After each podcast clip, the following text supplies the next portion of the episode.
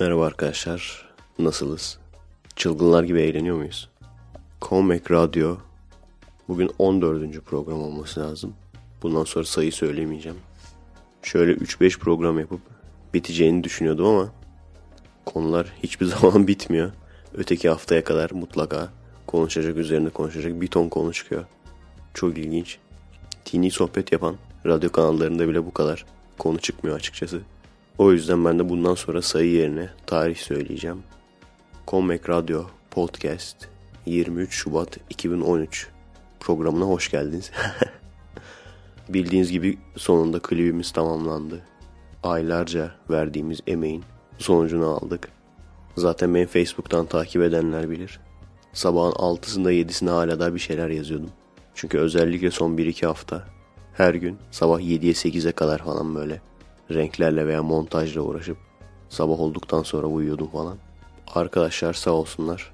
Ee, hem arkadaşlar hem de beni Facebook'tan takip eden seyirciler. Hem de beni tanımayıp Python'u tanıyan, Python'u takip eden seyirciler. Hepsi çok beğenmiş klibi. Teşekkür ederim. Aslında birçoğunuzun düşündüğünden çok daha fazla emek var onun içinde. Dikkat ettiyseniz Okan sahneleri artı doktor sahneleri, doktor stüdyosu artı ben bilmem eşim bilir sahneleri. Onların hepsini bilgisayarda yaptım. Yani onların hepsini yeşil ekranda çektik. Bir de kötü yapmışız falan. Geri zekalıca bir hareket yapmışım. Sağ tarafa yeşil, sol tarafa mavi koydum. Aslında sorun olmaz da aradaki çizgi aradaki çizgi silinmedi tabi. Ne yaparsam yapayım silinmedi.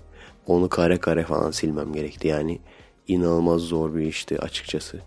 Ve daha sonra bilgisayardan şeyleri falan işte e, medya kontu falan stüdyoyu falan tek tek orijinaline bakıp yaptım. Diğerinde işte doktor doktorum stüdyosuna bakıp tek tek yaptım falan. Bilgisayarda aynısını yapmaya çalıştım. O alt yazılarını bile yani aynı yapmaya çalıştım mümkün olduğu kadar. İmkanımız gerçekten çok azdı imkanlarımız. Yani ben mesela hiçbir şey olmasa şey isterdim. Biraz daha böyle geniş bir alanımız olsa o yeşil ekranı yapmak için. Ha, daha da imkanımız olsa tabii direkt onun stüdyosunu yapmak isterdim. Yani hepsinin teker teker stüdyolarını yapmak isterdim. Ama yani elimizdeki yarım yamalak imkanla ne kadar kasarsak kasalım bir yeşil ekran kadar güzel yapamazdık onu. Şu an en son artık son versiyonunu seyrettiğim zaman gayet iyi olmuş. Yani hiç göze batan bir şey yok. O yüzden sevindim. Çünkü devamlı e, gözüme bir şeyler batıyordu sinirleniyordum falan. Boyumuzdan büyük işe mi kalkıştık falan diyordum. Neyse ki hatalarımdan ders aldım. Bir dahaki sefere umuyorum ki daha iyi olacak. Birçok arkadaş yani bu işi profesyonelce yapan hem fotoğrafçılık olarak hem videoculuk olarak bu işi iş edinmiş arkadaşlarına hep tebrik geldi. Profesyonel kalitede çekmişsiniz.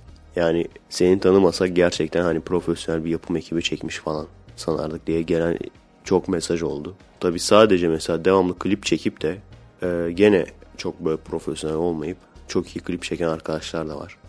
Benim özellikle kendi versiyonuma bakacak olursanız hani bir kısa filmcinin onu çekmiş olduğu çok belli yani. Ama buna rağmen mesela şeye falan e, Python'a falan birçok şey yazmış. Yaptığın en iyi klip bu oldu falan yazmış. Bazıları şey yazmış. Seyrettiğim en iyi Türklerin için rap klibiydi falan yazmış. İşin ilginç yanı ben de hep mesela bir sürü rapçinin kliplerine bakıyordum. Özellikle mesela daha böyle az tanınan, az tanınanların ve klipleri gerçekten prodüksiyon olarak çok iyi. Kalite olarak çok iyi. Yani büyük sanatçılarınkine bakıyorsunuz o kadar iyi değil. Onlar uydurmuşlar yani. Çok ilginç geldi bana yani. Ama bizimkinin bu kadar çok tutulmasının sebebi tabii ki e, büyük ihtimalle içerik, konu. Şimdi bundan sonra artık bütün gücümüzle Fallout filmine ağırlığımızı vereceğiz. Daha sonra da e, gene İzmir'deki rapçilerle konuştum. Bu sefer de onlara bir klip çekme durumu olabilir. Önümüzdeki sene ama olursa da. Onun haricinde popülerliğim arttı ya. Onun haricinde şeyden ulusal kanaldan olduğunu söyleyen e, arkadaşlar mesaj attılar. Televizyonda skeç yayınlamamı istiyorlar. Anladığım kadarıyla normal bir işte konuklu falan böyle programlar oluyor. Öyle bir program olacakmış. Araya da büyük ihtimalle o konuyla ilgili benim skeçlerimi koyacaklar. Yani benim o konuyla ilgili skeç yapmamı istiyorlar. Ne olur bilmiyorum. Şu anda şey dedim. E, ulusal kanal olunca her şey gönül işi olduğu için ben de aslında biliyorsunuz gönül işini seven bir adamım. Python'dan klip için para istemedim. Neden istemedim? Çünkü işin içine para girince bir sürü şey gerçekten bok oluyor. Ben bunu biraz da ismim olsun diye yaptım. Biraz da biliyorsunuz yurt dışı düşündüğüm için gidersem en azından elimde bir tane daha güzel bir yapım olmuş olsun diye yaptım. Hem de gerçekten burada baya popülerliğim arttı yani. Hani o kadar beklemiyordum aslında ama belki birileri bir iş verir. Tam olarak yani bu ulusal kanaldan mesaj atan arkadaşların ne istediğini tam olarak anlayamadım. Bakalım cevap ne atacaklar. Belki de şey derler. İşte ne bileyim klip başı size veya skeç başı size para vereceğiz falan. O zaman e, vakit uydururum.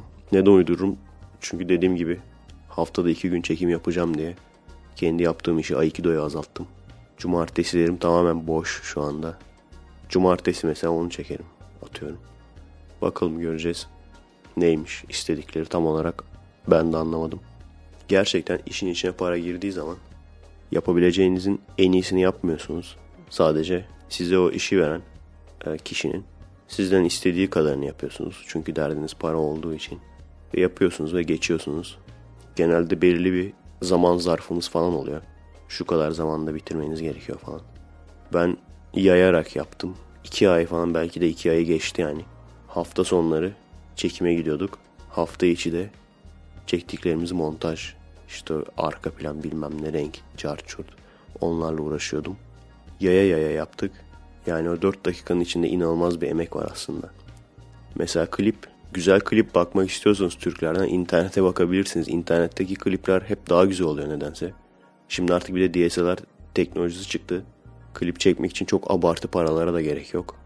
Televizyona baktığınız zaman, televizyondaki ünlülere baktığınız zaman hep aynı şeyler zaten. Zaten bakıyorsunuz yönetmen artık sanatçının kendisi olmuş, şarkıcının kendisi olmuş. Öyle yazıyor. Veya işte bir iki tane insan var klip yönetmeni diye suyun başını tutmuşlar. Onlara yaptırtıyorlar. Hitap ettikleri kesim de zaten belli. Ve daha da önemlisi daha önceden de söylemişimdir inanılmaz paralar istiyorlarmış. Baya bir küfrediyordu rapçiler şarkılarında. Televizyon, televizyonlara. Ya bizde niye her şey para anlamış değilim.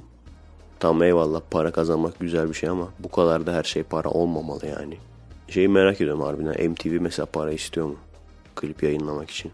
Benim bir televizyon kanalım olsa para istemem abi klip. Yani bir müzik kanalım olsa para istemem. Ama gerçekten en iyi olduğunu düşündüğüm klipleri alırım yayınlarım. Ve araya da reklam koyarım. Bu şekilde de yolumu bulurum yani. Diğer kanallar nasıl buluyorsa ben de bu şekilde yolumu bulurum. Bulmamaya imkan yok yani. Çünkü eğer gerçekten kaliteli klipleri koyarsanız arka arkaya bir sürü çeşit koyarsanız yolunuzu bulursunuz. Ama bu kanallar, kanallar ne yapıyor? İşin kolayına kaçıyorlar her zamanki gibi. Kendilerine sanat, sanatçı veya sanatçı dostu falan diyorlar. Ama tüccardan farkları yok.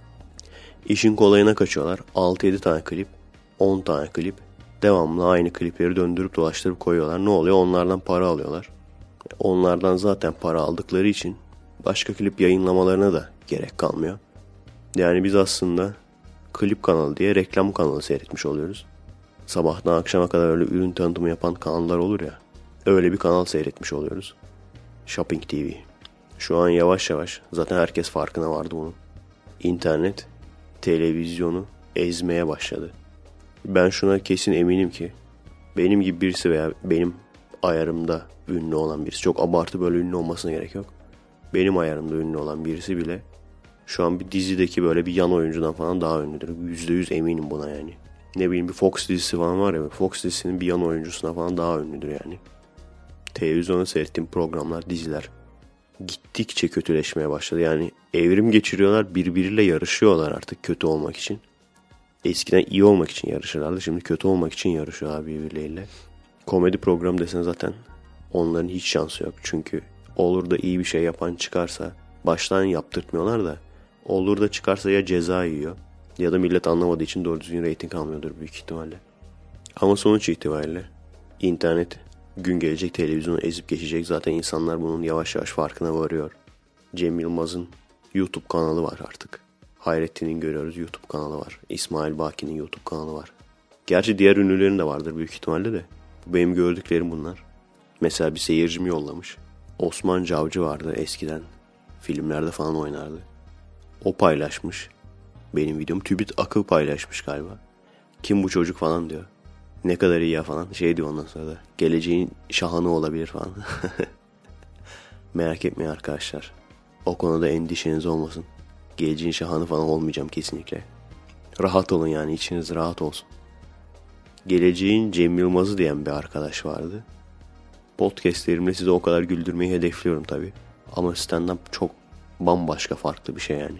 Teorik olarak geleceğin Cem Yılmaz'ı olamam. Çünkü e, adamın onda biri servete falan, üne falan sahip olsam zaten direkt ışınlanırım ben yani dışarıya. Adam bir skecinde bu reenkarnasyonla falan dalga geçiyor. Aslında dinle falan dalga geçiyordu da reenkarnasyonla dalga geçiyormuş. Ayağı yapıyordu. Çok barizdi yani. Şimdi en son stand-up'ında birkaç kere şey falan yukarıda Allah var falan diyor öyle. Çağ mı ayak uydurdu yoksa imana mı geldi bilinmez tabi de. Belki de öyle lafın gelişi falan söylüyor. Ama gerçekten dindar olsa bilirdik. Nereden bilirdik? Ramazan geldiği zaman adamın zekat vereceği talihlinin o zekatı gidip notere falan onaylatması gerekirdi. Cem Yılmaz'dan zekat. Düşünsenize adamın gidiyor böyle birisine. Servetinin kırkta birini veriyor. Al diyor şu cipi. Al diyor şu SUV'yi kullanırsın. İçinde yatarsın falan. Ben gene de ne olur ne olmaz Ramazan yaklaştığı zaman Cem Yılmaz'ın yakınlarında gezeyim. Aslında bir taraftan da din hakkında da çok konuşmak istemiyorum. Ama istemedikçe de her programda mutlaka bir konusu dönüyor. Her seferinde de diyorum ki bir dahaki sefer artık girmeyeceğim o konulara falan. Çünkü her, her zaman sıkıntı yani o konulara girmek. Her zaman başımızı ağrıtma ihtimali var. Bir dava demek bir sene demek yani. Hazır şu an e, bir seneyi geçmişken ve yeni dava açılmamışken belki de bu kısır döngüyü yenmişimdir. Bu da mı tesadüf? Bu da mı tesadüf deyince aklına şey ibretlik bir olay geldi. Çekim kampındayız. Ama çekemedim ya. Kamerayı getirince gitti kediler. Kediler vardı. Sağanak bir yağış. Sağanak yağmur altındaydık. İnanılmaz yağmur yedik. Bir ara biz oradayken yağmur biraz dindi. Kediler çıktı ortaya. Sırılsıklam olmuşlar falan. Ve bir tane de değil birkaç tanesi böyle. Hep birlikte yağmur, yağmur diyorlardı. Hadi açıklayın bakalım bunu. Ama çok komiktiler ya. Gel diyoruz gelmiyor. Ya acıdım şey yapacaktım. Saç kurutma makinesi de falan böyle. Kurutacaktım falan. Kaçtılar. Bir taraftan kaçıyor bir taraftan yağmur demeye devam ediyor. İbret aldık geldik oradan da. Gerçekten çekim kampları eğlenceli oluyor.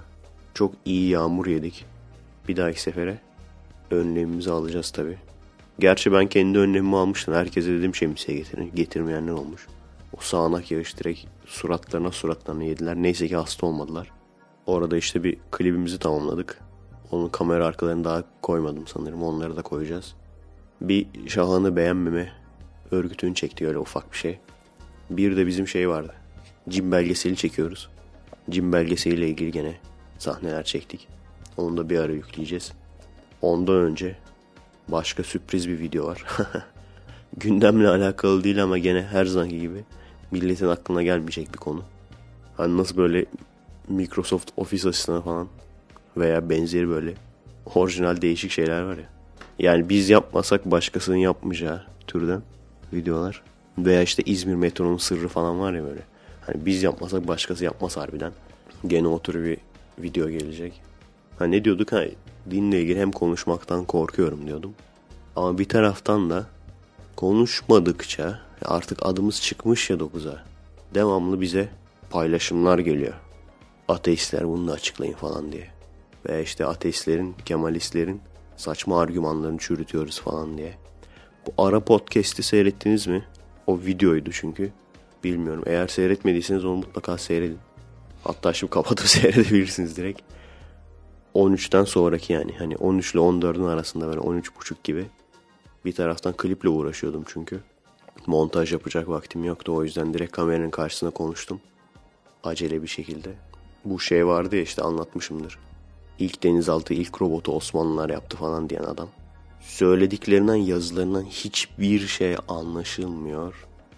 Kelimeyi nereye koyacağını, nereye nokta, noktalama işareti zaten yok da onlar günah zaten noktalama işareti. Kelimelerin sırası, kelimeleri yanlış yazmak, yazmalar falan.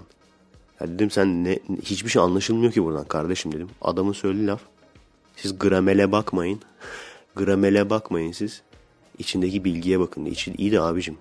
İçindeki bilgiye bakamıyoruz işte yani. Ya böyle bir dünya yok. Eğer senin amacın gerçekten karşıt fikirli insanları çürütmekse veya onları ikna etmekse o zaman her şeyden önce söylediklerin anlaşılmak zorunda. Bu bir zorunluluk yani. Bu daha bak bir. Daha bu birinci kural. Daha o kadar çok kural var ki. Senin o kopyalayıp yapıştırdığın siteler ateistleri çürütmek için veya işte ateistlere cevap vermek için hazırlanmış siteler değil. Sen belli ki bunun farkında değilsin ki bize bunları kendin yapmış gibi yolluyorsun. Bu sitelerin amacı ben eski yaratılışçı zamanımdan biliyorum. Bu sitelerin amacı kendi insanlarını rahatlatmak. Yani kendi yaratılışçı veya dinci insanlar düşünüp duruyorlar. Bak bilim adamları neler yazıyor veya işte bilimle ilgili siteler neler diyor falan. Veya evrimci siteler neler diyor falan. Bunu diyen adamları rahatlatmak için bakın işte bizim de bilimsel laflarımız var. Bak biz de bilimsel kelimeler kullanıyoruz falan diye. Hani böyle onların anlayacağı seviyede falan böyle yarı bilim, yarı din falan, sızıntı falan. Hani işte kuazarlar vardır, Samanyolu galaksisi falan. Peki bunlar tesadüf müdür falan. Hani bu ayarda. Bunların amacı ateistlere cevap vermek değildir. Bunu çok iyi bilmen lazım. Çünkü ateistlere cevap vereceksen, bilimle ilgili konuşacaksan o zaman dikkat etmen gereken bir sürü kural var. Birincisini söyledim. Söylediğin şeyler anlaşılır olmak zorunda. Şakirtçe yazmayacaksın yani. Türkçeyi öğreneceksin önce. Eğer amacın ağız dalaşı değilse gerçekten kendini doğru olduğunu göstermek, ispatlamak istiyorsan tabii. Bu bir. İkincisi de söylediğin şeyler gerçekten bilimsel verilere dayanmak zorunda. Buna yüzlerce örnek verebilirim. Sen mesela kendin gibi düşünen insanları rahatlatmak için bir bilgi paylaştığın zaman mesela işte evren genişliyor yazıyor.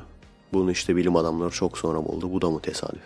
Falan dediğin zaman senin arkadaşların bunu görür ve zaten kendilerini kandırmak istedikleri için hım evet deyip onun ötesine bakmazlar gerçekten. Böyle bir meal var mı, böyle bir tefsir var mı?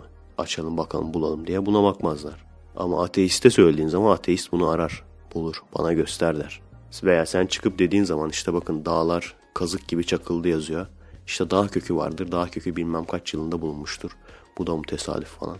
Dediğin zaman senin arkadaşın der ki ha evet bak çok bilimsel. Kendini rahatlatır ama bunu ateiste dediğin zaman ateist bunu araştırır. Ondan sonra sana der ki dağlar yukarıdan aşağı kazık gibi çakılmamıştır. Tam tersi kıtalar birbirinin içine girdikleri zaman aşağıdan yukarıya yükselmişlerdir. Eğer senin dediğin doğruysa ha bunu uydurmuyorlar. Bunu nasıl buluyorlar? Lazerli ölçüm cihazlarıyla adamlar bakıyor. Dağların yüksekliklerine her sene bakıyorlar adamlar. Hani öyle işler yapıyor ki sen görsen dalga geçersin ne yapıyor lan bu falan diye. O aklınla dalga geçersin yani adamla. Yani senin dediğin doğru olsa her sene bu dağlar yükseldiği için o kazığın birkaç sene sonra çıkması lazım yerinden. Anlatabiliyor muyum? Bu bir. İkincisi de eğer gerçekten dağ kökü diye bir şey olmuş olsaydı bu da hiçbir şey ifade etmezdi. Çünkü biz dağları birer kazık yaptık demek senin benim gibi normal bir insanın da aklına gelebilir. Herhangi şiirsel konuşmayı akıl eden birinin. E tabi onu ne yapıyorlar mesela? Onu da şöyle değiştiriyorlar. Biz dağları kazık gibi yerin içine çaktık yazıyormuş. Hayır öyle bir şey yazmıyor. Biz dağları kazık yaptık yazıyor. Gene ateiste bunu söylediğin zaman gene ateist gider. Sana ilgili ayeti bulur önüne koyar.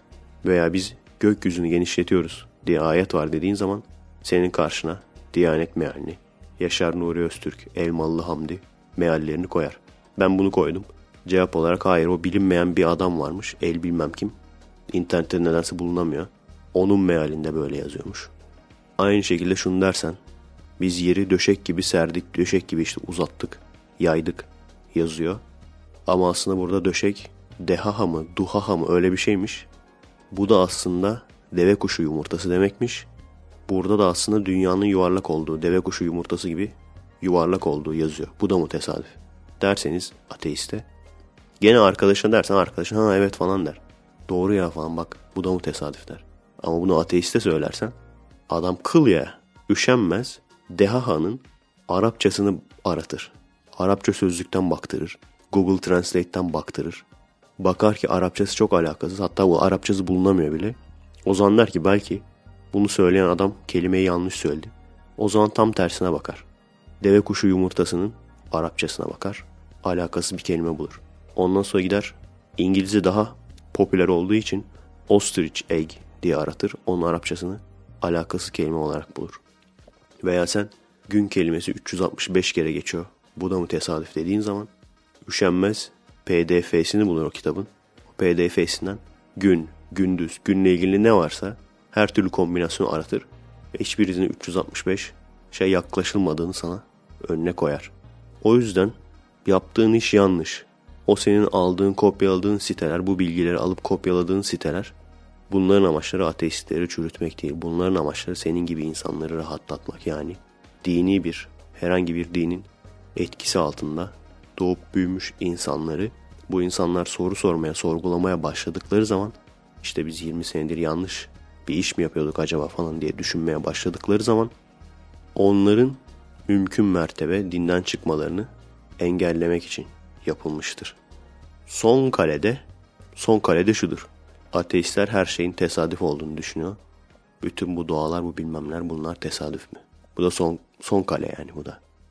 O kaleyi de aşabilirsen, mesela çok ilginç bir şey söyleyeceğim. Dinci birine sorsanız veya dinci değil de normal dindar birine de sorsanız yani. Ateistler ne, ne yapar, ne düşünür, nedir? İsterseniz bunu yapın bence. Sorun yani etrafınızda ateist nedir, ne düşünür diye sorun. Alacağınız cevap ateist dedin işte Allahsızdır. Her şey tesadüfen kendi başına oluştuğunu sanar. Bu güzellikler, bu bilmem neler kendi kendine oluştuğunu sanar. Böyle derler. Bir tanesi de çıkıp mesela şunu der mi? Ateist yani antiteist adı üstünde yani dinleri reddeden kişidir. Dinlerin insanlar tarafından yazıldığını düşünen, savunan kişidir. Bakın bir kişi bile bunu demez yani.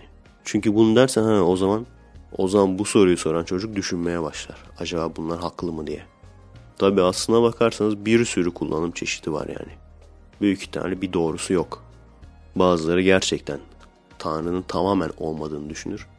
Ama benim sözlüğümde, Efaida lügatında bütün dinsiz insanları kapsar. Agnostikleri, panteistleri, deistleri. Bunların hepsini kapsar yani. Ki açıkçası benim için onun ötesinin çok önemi yok yani.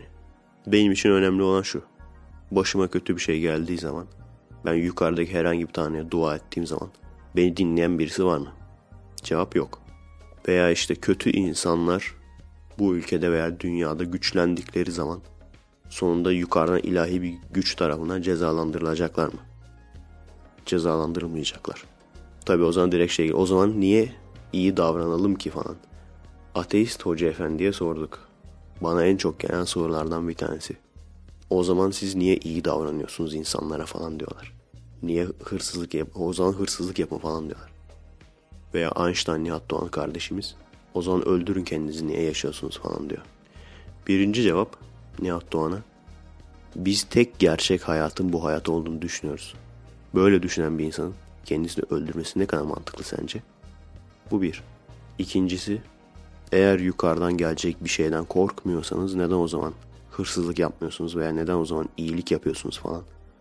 Çünkü insanların hırsızlık yapmadığı bir toplumda yaşamak istiyorum. Yani benim tek bir tane ahlak kuralım var. Kendime yapılmasını istemediğini ben başkasına yapmam. Bu kadar basit bitti yani. Hırsızlık yapmıyorum çünkü hırsızların olduğu bir toplumda yaşamak istemiyorum. Başkalarını rahatsız etmiyorum çünkü başkalarının rahatsız edildiği bir toplumda yaşamak istemiyorum. Kendimden zayıfları dövmüyorum çünkü insanların kendinden zayıfları dövdüğü bir toplumda yaşamak istemiyorum. Zorda olan insanlara elimden geldiğince iyilik yapmaya çalışıyorum. Çünkü insanların zordaki insanlara iyilik yaptığı bir toplumda yaşamak istiyorum. Eğer bu şekilde düşünecek olursanız benim ahlak anlayışım şu anda birçok dinci insandan çok daha fazla işe yaradığını söyleyebilirim. Çünkü eğer gerçekten söyledikleri gibi şu din veya bu din insanları ahlaklı kılar. O olmazsa kaos olur falan diye. Bunlar doğru olsaydı şu an bizim %99'u veya gerçi o sayı da %90'ı diyelim dindar olan veya kendisine dindar diyen toplumumuzda suç muç kalmaması lazımdı. Ama bu din korkusu veya yukarıdan gelecek bir ceza korkusu olmasına rağmen herkeste bu suçu işleyenlerde de var. O zaman niye bu kadar çok tecavüz, ensest tecavüz, hırsızlık, cinayet niye bu kadar çok var? Cahillikten dolayı. Çünkü bir insan cahilse, bir insan empati kazanamadıysa, bir insan öğretim değil de eğitim alamadıysa siz istediğiniz kadar ona din basın. O kendi yapmak istediğin dine uydurur. İlla ki uydurur. Şunu düşündünüz birkaç tane mesela hep tecavüzcü, hacı hoca. Bunları düşündünüz mü? Devamlı bunlardan çıkıyor.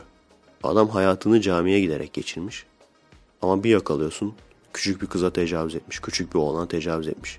Veya 10 tanesi bir araya gelip küçük bir kıza tecavüz etmişler. Nasıl oluyor diye anlam veremiyorsun değil mi? Ben anlam veriyorum. Çünkü bir sürü insan eğer senin için kötüyse istediğin kadar sana din bassınlar. Senin eğer için kötüyse şeyi hatırlıyor musunuz? Bir hoca çıkıp şey demişti işte Kur'an'dan bir harf okuduğun zaman 5 sevap puanı. Ha, biz böyle bir şey desek dalga geçiyor derler yani. Bir harf okuduğun zaman 5 sevap puanı. Bir sayfa okuduğun zaman 4500 puan mı öyle bir şeymiş. Şimdi adam bunu düşünüyor tamam mı? Kafasında puanlama sistemi var. Diyor ki mesela ben 10 kere okudum artık abi diyor. Ben diyor 5 tane tecavüz etsem veya 6 kere 7 kere tecavüz etsem gene de giderim diyor cennete diyor. %100 adamların kafasında bu yoksa ben de neyim yani? Öyle olunca sadece ödül ve ceza sistemiyle insanlar yola sokulmaya çalışıldıkça bunun işe yaramadığını göreceksiniz. Daha da görürsünüz yani. İşte böyle şeyleri bizlerin çıkıp konuşmamız lazım. Konuşmak zorundayız yani. Çünkü biz konuşmadığımız zaman, biz sustuğumuz zaman sadece belirli kesim ateist adı altında onlar konuşuyor. Yani şu an her halükarda onların sesi bizden daha çok çıkıyor da onların arkasında medya da var çünkü. İşte ateistle röportaj falan dendiği zaman gidip bu adamlarla röportaj yapılıyor. Eğer biz hiç konuşmasak ne olacak? O zaman denecek ki aa bak ateist bu demekmiş demek ki. Veya işte dinden çıkanlar böyle oluyormuş falan diyecekler. Oysa ki biz yanlış değiliz. Neden değiliz? Çünkü dünyada böyle bir şey yok. Sadece bizde var yani. Ateizmin bir siyasi görüş olması. Siyasi görüşü nedir? Ateistim. İşte bizler bunun olmadığını insanlara göstermek için. Benim çevremde o kadar çok ulusalcı ateist, kemalist ateist. O kadar çok var ki büyük ihtimalle onlar da bir arayıştalardı. Çünkü bir taraftan dine artık inanmıyorlar veya yanlışlarını bulmuşlar. inanmak istemiyorlar. Ama öteki taraftan ateistim dediğin zaman da belirli bir siyasi görüş. İşte sol, aşırı sol, komünizm veya başka türlü aşırı sol, BDP falan. Bu tür insanlar hemen bunları yakalamaya çalışıyor. Gel işte ateistler bizim gibidir falan diye. Yine bir ağır entellerimizden bizim çok böyle katıksız ağır entellerimiz var. Bir arkadaş, bir amca. İşte ateizm sempozyumuna falan. Ateizm sempozyumu yapıyorlar. Böyle adamlar çağırıyorlar. Ondan sonra da ateistiz dediği zaman niye millet bize terörist muamelesi yapıyor diye düşünüp duruyoruz. Adamın zaten profiline baktığın zaman infoda daha bismillah yani anti TC. Ondan sonra işte hakkınızda bir şey yazın falan diyor. Oraya da şey yazmış. Ben de işte pembe panjurlu bir evde doğdum falan ama ötekisi gibi ben katil değilim. Kimseyi öldürmedim falan. Bravo kardeşim. Bravo. İki tane daha bunun gibi adam çıksa ben gidip camiye sığınacağım ya. Camiye sığınca minareye gireceğim oradan çıkmayacağım dışarı artık. Atatürk'ün büyük ihtimalle kendi eliyle herhangi birini öldürdüm ben bilmiyorum. İdam emirlerinden bahsediyor büyük ihtimalle. Eğer idam emri vermek vatan hainlerine cinayetse, katillikse o zaman bölücü terör örgütünün borazanlığını yapmak nedir abi? Bakın samimiyetle söylüyorum ya çok samimiyim bakın bu konuda. Bir tane böyle adam gelsin gerçekten şiddete ne olursa olsun karşı Budist falan, Jainist falan böyle Gandhi terk bir adam gelsin. Gelsin Atatürk'ü eleştirsin desin ki çok fazla şiddet kullandı. Keşke işte insanlara güzellikle falan isyanları bastırmaya çalışsaydı falan desin. Katılmam görüşüne ama en azından saygı duyarım. Ben böyle heriflere böyle entellere saygı duyamıyorum abi duymuyorum ya. Çünkü söylediğinle yaptığın tutacak yani. Bak Atatürk'ün de senden bir eksiği var üzülme. O da kimsenin üzerine dışkısını boşaltmamış. Kavanozdan karısının üstüne dışkısını boşaltmamış. Şimdi diyorlar dön, niye döndürüp dolaştırıp bu olayı anlatıyorsun diyecekler. Bu aslında ufak bir olay değil güzel. Güzel bir olay bu insanların zihniyetinin açısından. Çünkü bu insanlar dışarıda böyle ağır entel, gözlükler bilmem ne pipolar. Hani böyle ağzından bir küfür kaçırırsın. Ay üstüme iyilik sağlık falan derler. Ama gerçek hayatlarında böyle insanlar. Bu tek bir olay değil. Yüzde yüz eminim değil yani. Bu sadece basına yansıyan bir olay. Şiddete karşıysan önce kendin şiddet uygulamayacaksın abi. O dışkı olayını biliyor musunuz bilmiyorum. Birkaç sene önce baya bir ünlü olmuştu. Onunla ilgili video falan yapmıştım. Hatta o video baya tutmuştu falan. Bir sürü kişi kendi kanalına yüklemişti falan. Herkes helal olsun kim bu çocuk falan yazıyordu böyle. 2-3 sene o, olmuş olması lazım. Bu eleman taraftayken işte şey diye yazı yazıyordu. Gençliğe hitabe değişsin. Nasıl değişecekmiş? Şöyle değişecekmiş. Bir gün işte işgalci kuvvetler vatanını işgal ederse vazifeye atılmadan önce o işgalci kuvvetlerle bir konuşmayı dene bakalım. Onlarla bir iyi geçinmeyi dene bakalım. Böyle değişecekmiş hitabe. Artık bunun daha ötesi var mı yani? Bu herifi sırf ateist diye, sırf denize düşen yılana sarılır diye böyle heriflere prim verecek miyiz abi? Size bir Efe sözü daha. Ben denize düşen yılana sarılır sözünü reddediyorum abi. Denize düştüysen boğulmamak için yılana sarılıp kendini yılana yedirtmenin hiçbir mantığı yok. Kendi çabalarınla yüze yüze yukarıya çıkmaya çalışacaksın. Belki gene boğulursun, beceremezsin ama en azından mücadele ederek ölürsün. Kendini yılana bırakıp yılan tarafından yenmezsin en azından. Çünkü sen yılana sarıldığın sürece, o yılan da seni yediği sürece hem sen ölmüş olacaksın hem de böyle denize düşenleri yiye yiye bu yılanlar iyice büyüyecekler. O dışkı olayı inanılmaz acayip bir olay. Çok hızlı bir şekilde özet geçiyorum. Yeni birisi daha paylaşmış. Birkaç gazeteden haberleri almış alıntı olarak. Üç tane falan gazetede haberi var. Şey diyor. Karısına sinirlenip bu adam. Orada diyor kavanozdaki dışkıyı kafasına boşalttı. Karısı da işte polise başvurmuş. Bu benim kafama dışkı boşalttı diye kavanozdan. Adam da demiş ki sorulara şöyle cevap vermiş. Her ailede bu tür kavgalar olabilir. Baya bir ayrıntıya girmiş. İşte ona şey demiş oraya gitmişler, buraya gitmişler, şunu yapmışlar, bunu yapmışlar falan. Bakın 3 tane gazete yani. 3 tane gazetenin haberi. Bir tanesi de çıkıp şunu sormamış. Abi bokun kavanozda ne işi var? Yani ben bu kadar haberi okuduktan sonra okudum bitirdim. Aklıma gelen ilk soru ve tek soru. Bokun kavanozda ne işi var abi? Yani ulan bari bir cümleyle falan yazsaydınız. Ya ne bileyim abi yani tahlilden gelmiştir, tahlile gidecektir falan. Yani en şu anda hayal edemiyorum da en mantıklı öyle geldi de. Ya öyle bir şey var mı? Yani mesela gidiyorsun hastaneye falan. Buyurun gayete tahliliniz, dışkı tahlilinizi alın. Yok ben sıçtım da geldim evde. Paket servis. Burada mı sıçacaksınız eve mi götüreceksiniz? Her şey veriyorlar böyle. Tahlil sonuçlarının raporu geliyor falan. Ben, yok ben direkt o raporun üstüne sıçayım. Daha direkt olsun. Hayır gerçekten ben bu entel kesimin bana bir sürü hareketi zaten ters geliyor. Belki de Cem Yılmaz'ın dediği doğru yani. Buzlu badem, süt banyosu falan harbiden yapıyor olabilir. Onu bilemem de bari bizim gibiler için açıklasaydın ya. Yani o kavanozda bok ne, ne yapar abi? Zor günler için mi saklıyordu acaba? Yani ileride kabız olurum falan. Akarken dolduralım abi falan. Bir arkadaş da şey yazmış. Abi o önceden kurmuştur ya. Nasıl bir evlilik hayatı varsa abi. Hani ne bileyim aklıma getiremiyorum ya. Yani en psikopat kadın olarak şeyi getiriyorum. O hani evde tüp var falan diyor ya evde tüp var sen bu parayı ne yaptın falan böyle saydırıyor ya. Hani ne bileyim en böyle seni zorlarlarsa bile vurursun. Tekme atarsın ne bileyim al bıçak bıçağı sokarsın falan tabancayla vurursun falan. Adam kurmuş böyle. Seyircim onu diyordu. Abi diyor önceden kurmuş o. Kavanoza sıçmış. Ulan demiş sen bir daha konuş. Görürsün. ben sana yapacağımı bilirim falan. Yani ne biçim insan. Böyle, böyle insanın ben adamdan bile saymak istemiyorum yani. Hani gerçekten söyledikleri falan da alakası yok. Gel girip bakıyorsun zaten Amerika'da yetişmiş o da yani. Amerika'da yetişip yollanmış buraya özel. Paket servis. Böyle insanlara hiçbir şekilde ben saygı duymuyorum. Kimse kusura bakmasın. Söylediklerine de saygı duymuyorum. Benim saygı anlayışım söylediğinle yaptığın birbirini tutacak abi. Bu herkes için geçerli. Sadece bu adam için değil.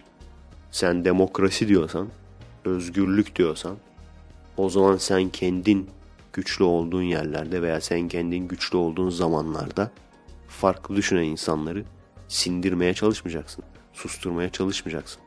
Bahane olarak da işte onlar da bizi susturuyordu falan. Böyle kan davasıyla ülke yönetilmez. Bir, parti de yönetilmez. Sadece baştakilerden bahsetmiyorum yani. Bir sürü böyle demokrasi, barış, bilmem ne. Bob Marley şarkısı gibi parti ismi olan partiler var. Özgürlük, barış, kardeşlik. E hani? Birinci sorum buydu. Bokun kavanozda ne iş var? İkinci sorum da şu. Her evlilikte bu tür münakaşalar olur ne demek? Ben tabii yeni evli sayılırım. iki buçuk senelik evliyim.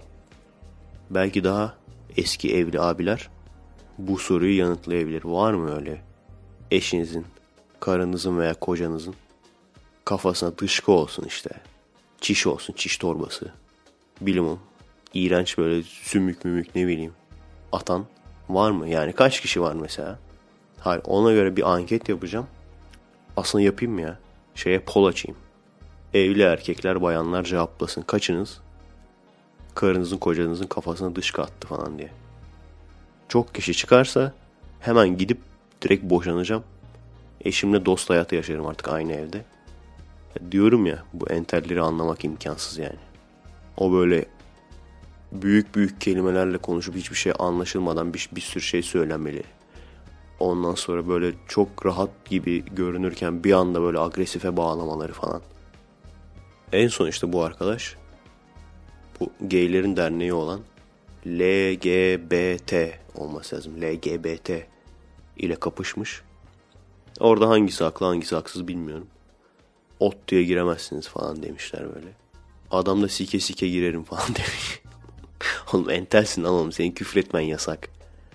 LGBT ne oluyor? Şöyle tersten olsa hani TGB, L hani Türkiye Gençlik Birliği ve lezbiyenler falan.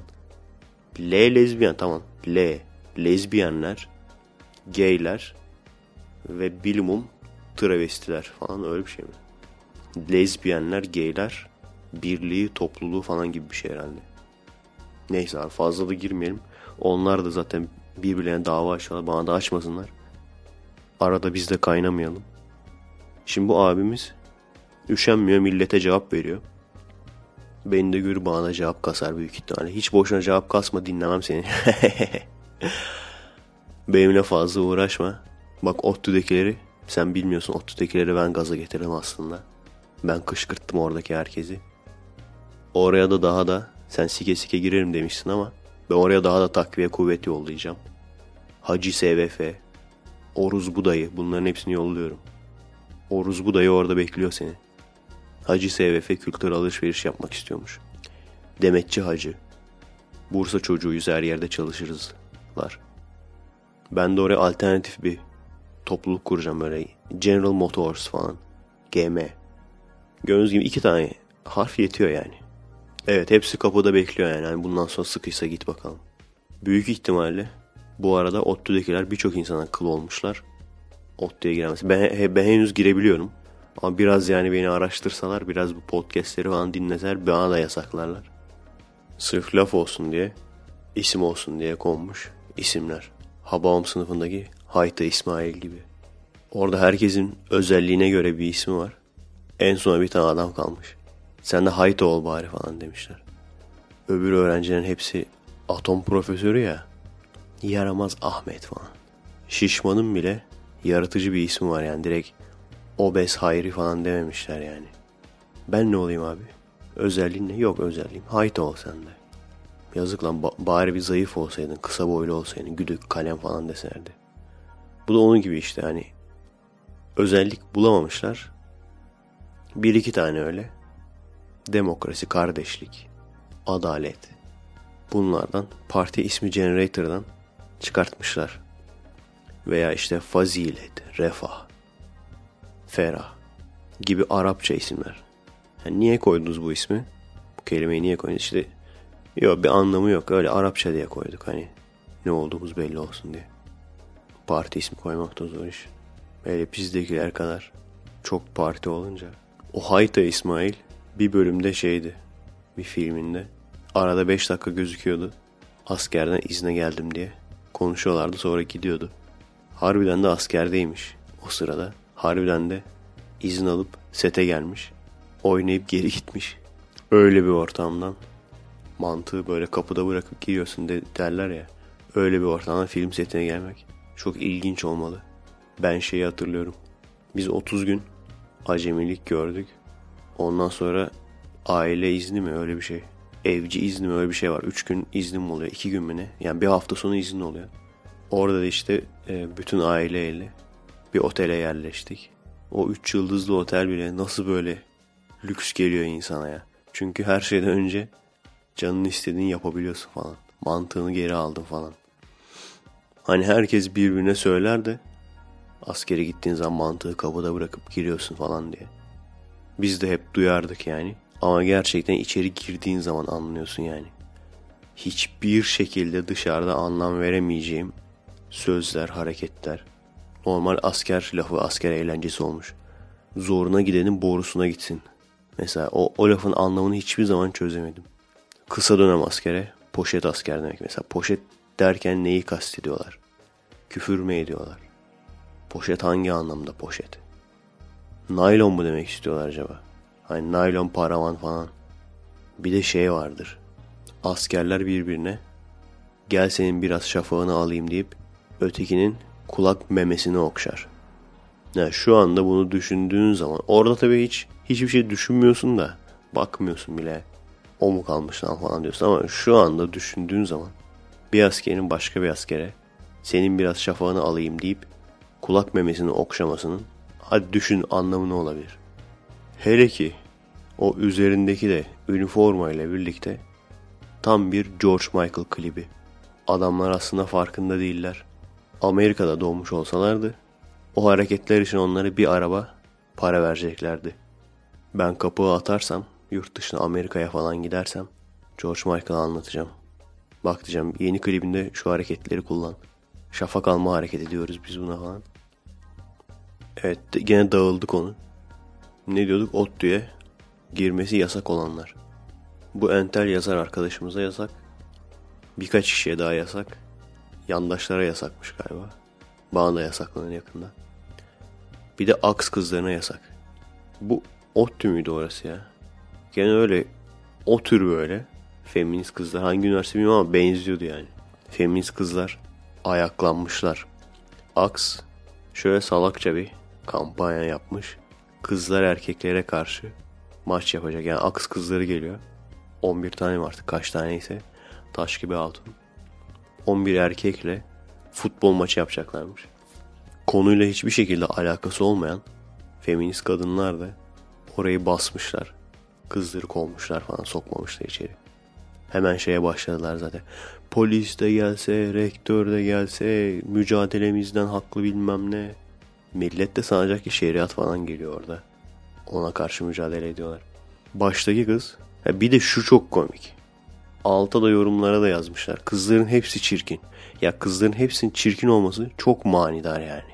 Bizim ülkenin özelliklerinden bir tanesi. Paran yoksa o zaman komünistim dersin. Para olunca denmiyor yani nedense.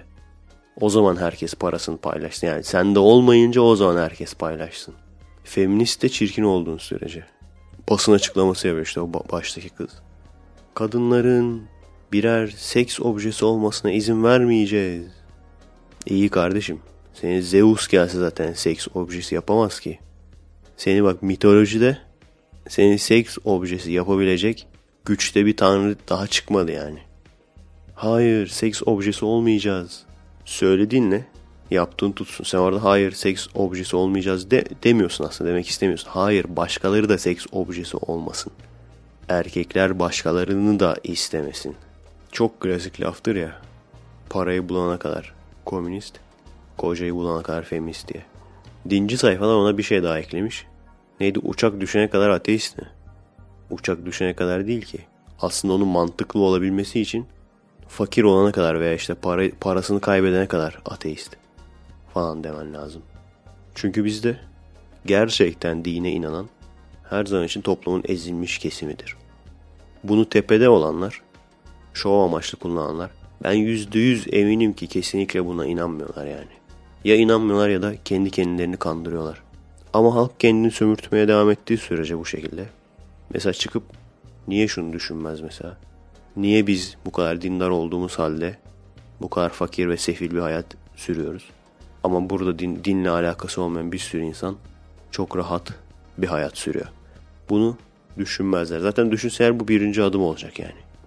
Veya yakınları, eşleri, dostları şehit olduğu zaman askerde onları işte tepeden yöneticiler, liderler, politikacılar falan işte siz ne oldunuz şu an cennette falan diye gazladığı zaman şunu düşünmek istemezler. Eğer bunu söyleyen bize adamlar buna inanıyorlarsa gerçekten neden kendi çocuklarını köşe bucak kaçırıyorlar? Daha önce de söylemiştim bunu ama podcast yoktu o zamanlar. O yüzden birçoğunuz kaçırmıştır. Seneler oluyor. Ama benim devamlı düşündüğüm bir şey bu. Bu adamlar iki laflarından biri din olan bu tepedeki yöneticiler. Eğer buna gerçekten inanıyorlarsa şehitlerimizin öldükten sonra cennetin en üst katına çıktığına bir de o kat meselesi çıktı. Ne fark var? Üst kat, alt kat. Genelde aslında en üst kat sevilmez yani. Bir alt. En üst kat akıtır çünkü yani yağmur yağdığı zaman falan. Eğer bu doğruysa yani vatan savunması sırasında bir asker şehit olursa direktman cennetin en üst yerine gidecekse ve sizler de bu hayat bir imtihan, biz maneviyatçıyız, önemli olan öteki dünya diyorsanız o zaman neden türlü türlü raporlarla askerden kaçmaya çalışıyorsunuz? Yok işte testisinin bir tanesi küçükmüş de bir tanesi bilmem neymiş de. Abi ne testisi? Bacakların olmasa ya biz mesela ateist ne demektir diye veya bir insan özellikle Türkiye'de neden ateist olur diye bunu çok araştıran insan olabilir. Çok merak eden, düşünen insan olabilir. Birçok tanım yapabilirsiniz ama bir yarım kalabilir. İşte ateistler zekidir falan. Ateist olmayıp dindar olan da çok zeki insan var. Profesör falan var yani. Peki nedir fark? Farkını söyleyeyim. Söylediği şeyi gerçekten düşünen, düşünerek söyleyen ve yaptığı şeyi de gerçekten düşündüğü için yapan. Yani bir şey yaptığı zaman aga biz bunu yapıyoruz ama niye yapıyoruz? Veya bir şey söylediği zaman ben bunu söylüyorum ama bu lafımda tutarlı mıyım? Diyen kişi. Yani aslında benim bu karakterimden dolayı dinden çıkmak veya dinleri reddetmek benim için bir seçenek bile değildi yani. Herkes diyor ki o senin tercihin. Bu bir tercih değil yani. Benim bir karakteristik özelliğim. Ben bir şeyi yapıyorsam ben niye yapıyorum bunu diye düşünürüm. Eğer ki gerçekten insanlar buna inanıyor olsaydı ben mesela gerçekten askerdeyken öldüğün zaman direktman cennete gideceğine inansaydım diğerleri gibi. Ya bacağım olmasın bacağım kopuk olsun tekerlekli sandalyeyle giderim ya. Veya gönüllü giderim en doğuya böyle yani. Bir daha dönmem yani. Hani öldürülene kadar mayın tarlasına dalarım falan. Veya benim bir eşim dostum şehit olsa ağlamak değil parti yaparım. Parti düzenlerim. Eğer söylediğimi gerçekten düşünüyorsam. Parti düzenlerim ya. Abimin imtihanı erken bitirme partisi diye. Ya da eğer bu gerçekten doğruysa ki Hristiyanlar için de bunun doğru olması lazım. Hatırladığım kadarıyla böyle bir şey vardı onlarda da şehitlik. Aynı şekilde PKK'lılar çoğu kişi şey der işte PKK dinsizlerin, komünistlerin örgütüdür falan derler ama o aslında yani daha çok PKK militanı değil de sempatizanı yani bu üniversitelerde falan olup entel kuntel konuşan tipler var ya onlar daha çok. Birebir militan onlar en gariban kesim yani. Direkt kendi sitesine girip bakarsanız eğer orada da görürsünüz zaten. Devamlı işte şehadet, şerbetini işler, şehit oldular. Şeyi falan yazmayı hiç ihmal etmezler. Baskın yapmadan önce işte namazlarını kıldılar ondan sonra baskına gittiler falan. Sonuç itibariyle dünyadaki savaşları yapan güçler, en büyük güçler çoğunlukla ya Müslüman ya Hristiyan. Eğer bunu düşünecek olursak savaş niye kötü ki o zaman?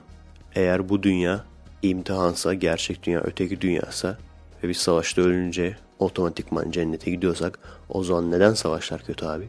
Savaş o zaman dünyanın en güzel şeyi. Savaş dünyanın en güzel şeyi. Karşılıklı birbirini cennete yolluyorsun. Herkes kendi cennetine gidiyor. Ya bu insanların hepsi de şeyler. Savaş çok kötüdür, savaş kötüdür. Hepsi bunu söyler ağızda sakız gibi, balonlu ciklet gibi. İnsanları gazlarlar. Bizim için ölürsen cennete gideceksin diye. Bir yandan da savaş kötüdür derler. Kimse kimseyi kandırmasın. Tepedeki insanlar savaşların devam etmesini istiyor. İnsanların birbirini öldürmesini istiyor. Tepedeki derken dünyada genel olarak da yani. Onlar istiyor yani. Savaşlar olmasınlar ama gider öyle filmler çeker ki onlarda askerlik zorunlu değil tabi. Askerliğe özendirici direkt filmler çeker. Yani ordunun böyle bir ödeneği falan var. Bu Transformers 2'de falan görmüşsünüzdür. Yani birde de vardı da 2'de direkt insanın gözüne sokuyorlardı. Üçü seyretmedim bile zaten. Asker olmanın ne kadar karizmatik olduğunu. Zaten oradaki espriler falan direkt 15-16 yaşındaki geri zekalılara yönelik olduğu için, geri zekalı çocuklara yönelik olduğu için direkt yani hedef kitle belli yani orada. Bu Battleship'te de vardı mesela. Orada çok fazla göze sokmamışlar. Çok rahatsız edici değildi ama bir tane çocuk var işte serseri. Hiç kimse bunu sallamıyor falan. Ondan sonra böyle donanmaya bir katılıyor. Herkes bunun emrinde falan. Kral. Bunu da beyinlere yerleştirdik. Kötü adamları öldürmek çok daha karizmatiktir. Bunu da yerleştirdik. İşte kötüler vururlar falan böyle vurmadan önce özlü sözler falan söylerler. Bir de şimdi kötü adam tehdit belirleyince işte o da Orta Doğu'daki Müslümanlar diye bir de tehdit çıkarttılar ortaya. Çoğu batıdaki vatandaş bunu bilmez. Amerikan vatandaşı veya öteki ülkenin vatandaşları bilmez. Onlar sanar ki yani sadece şu kadarını bilirler. Orta Doğu'da işte Müslümanlar, cihat çağrısı yapanlar falan.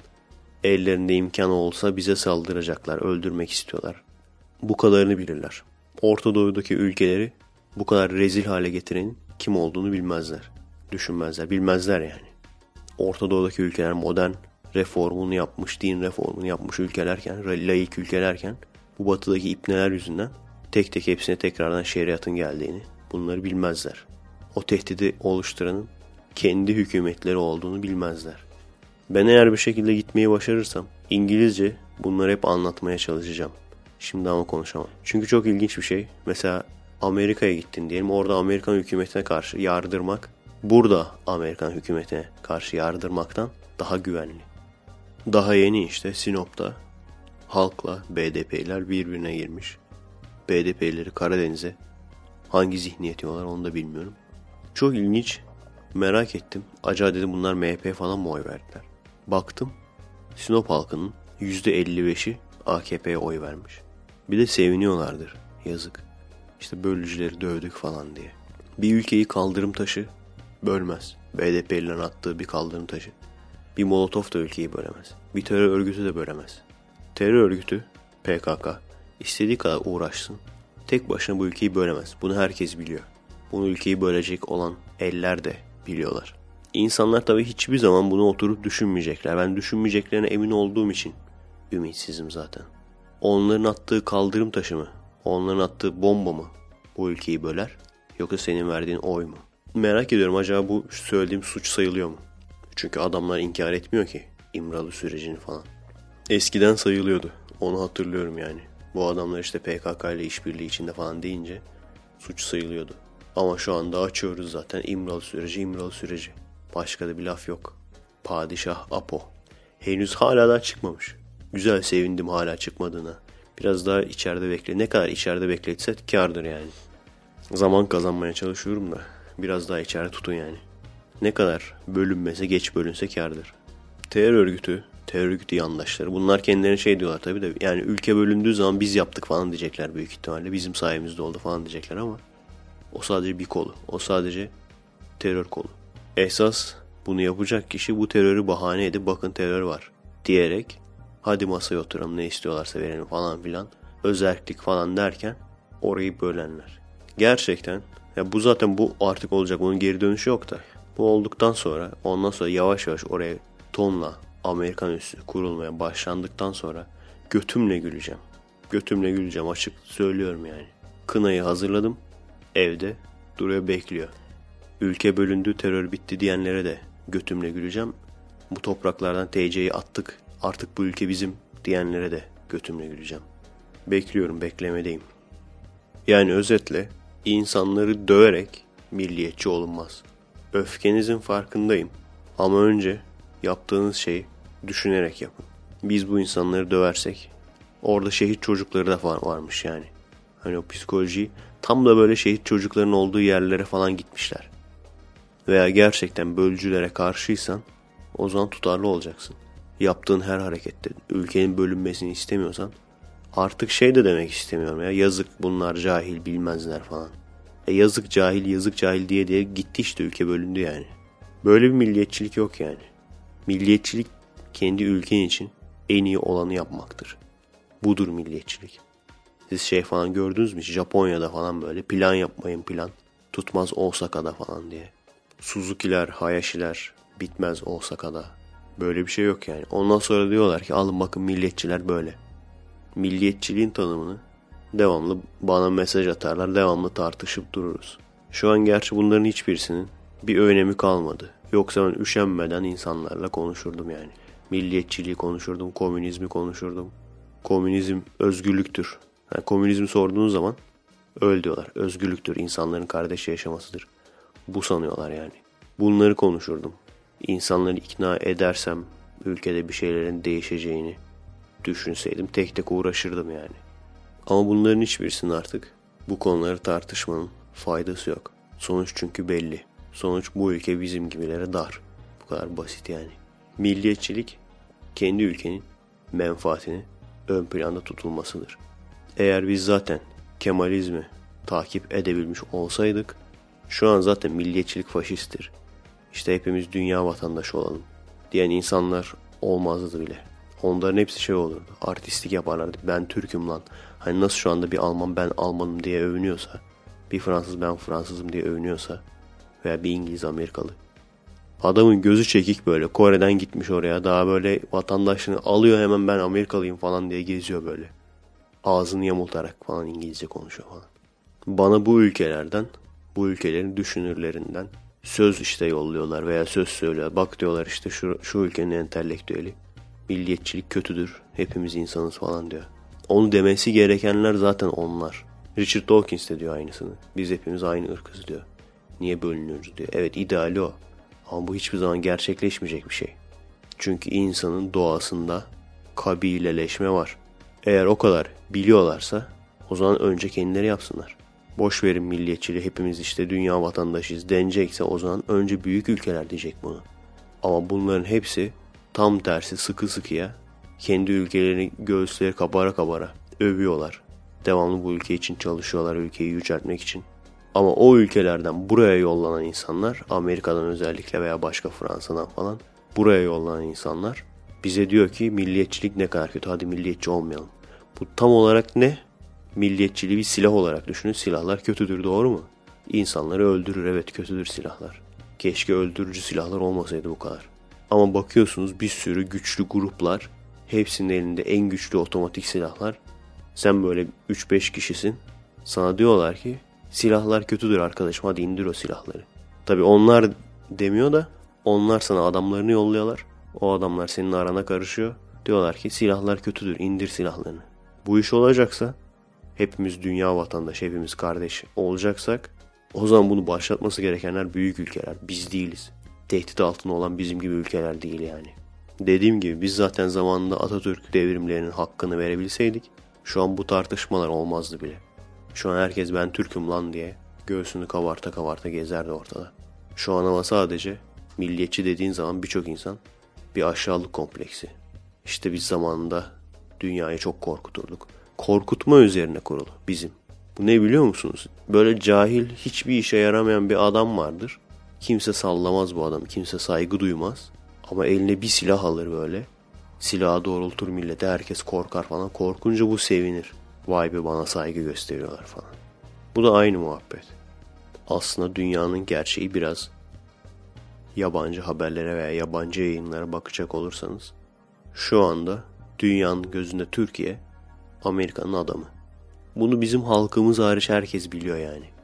İngilizce bilenler varsa yabancı kaynaklara baksınlar. Biz sadece Amerika'nın yancısıyız. O kadar. Ulviyiz yani biz. Ulvi. Şu anda milletin gözünde. Ama bizi bir gazlıyorlar. Sen Osmanlısın dal şu Suriyelilere falan. Herifin Amerikan askeri pahalı tabi.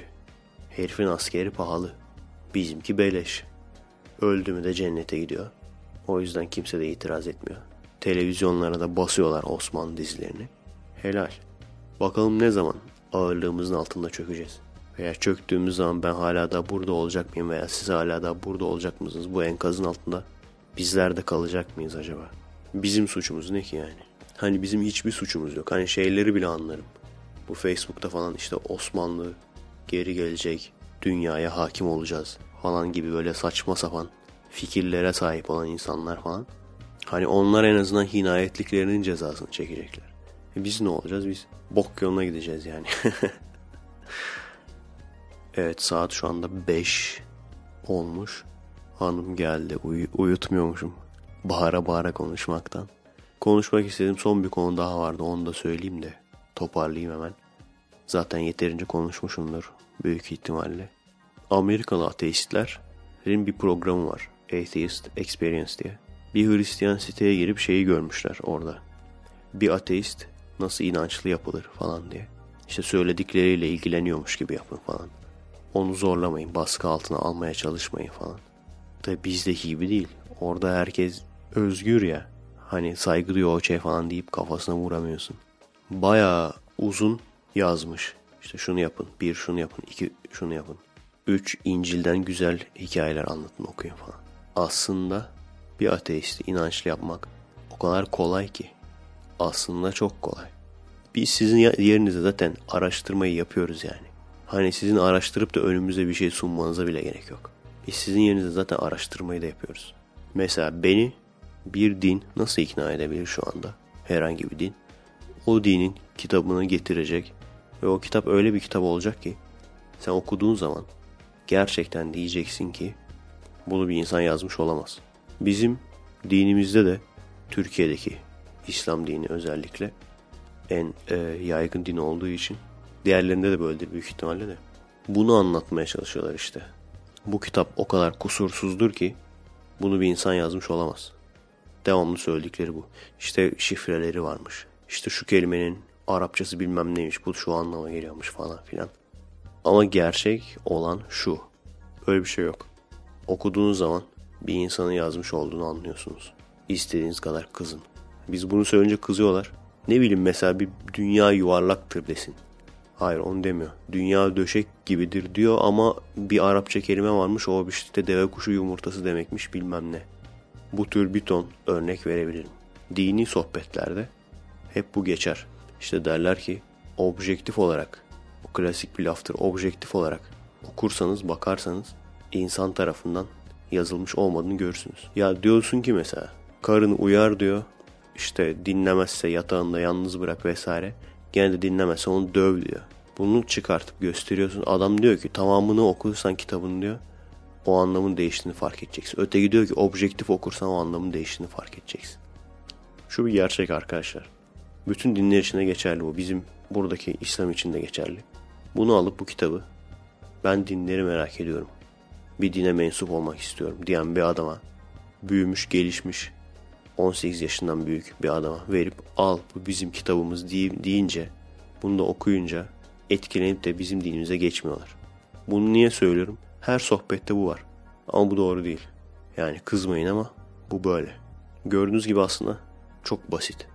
Bir ateisti herhangi bir dine mensup etmek. Neyse belki de hanım benim sözümü zamanında kesti. Daha da fazla potansiyel olarak başımı derde sokmadan sizlere güle güle diyorum. Haftaya görüşürüz arkadaşlar. Kendinize iyi bakın.